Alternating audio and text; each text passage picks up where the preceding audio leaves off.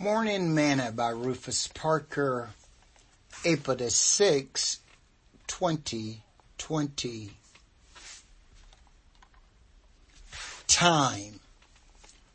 Wherefore he saith, Awake thou that sleepest, and arise from the dead, and Christ shall give thee light.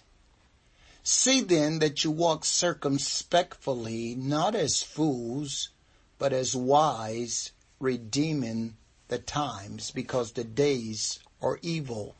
Ephesians chapter 5, verse 14 through 16. Today's morsel. Someone said that we all are given the same amount of time each day. No matter a person's age, race, country, status, or national origin, God gives to us all 24 hours or 1440 minutes each day. And yet some folks say that they don't have time for church, fellowship, vacation, or time to spend with their family.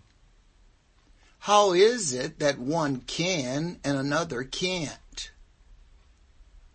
If we work eight hours a day, sleep eight hours a day, what are we doing with the other eight hours in the day? Do we have a problem with time management? Or have we allowed the devil to put us in a place that we're a slaving for him instead of God? Time is more valuable than money because time is irreplaceable.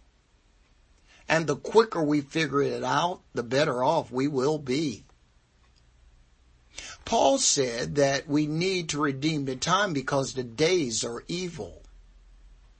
Knowing this, how much of your time are you using to prepare yourself against the evils that will come?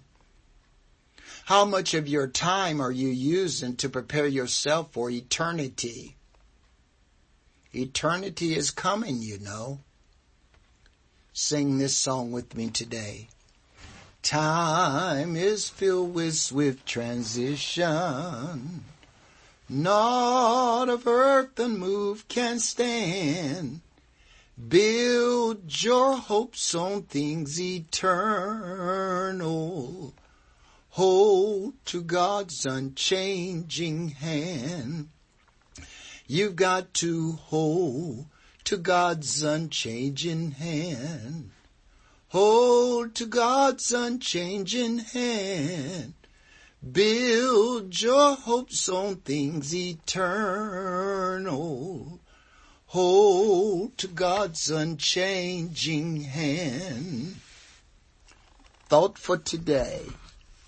Time is more valuable than money because time is irreplaceable.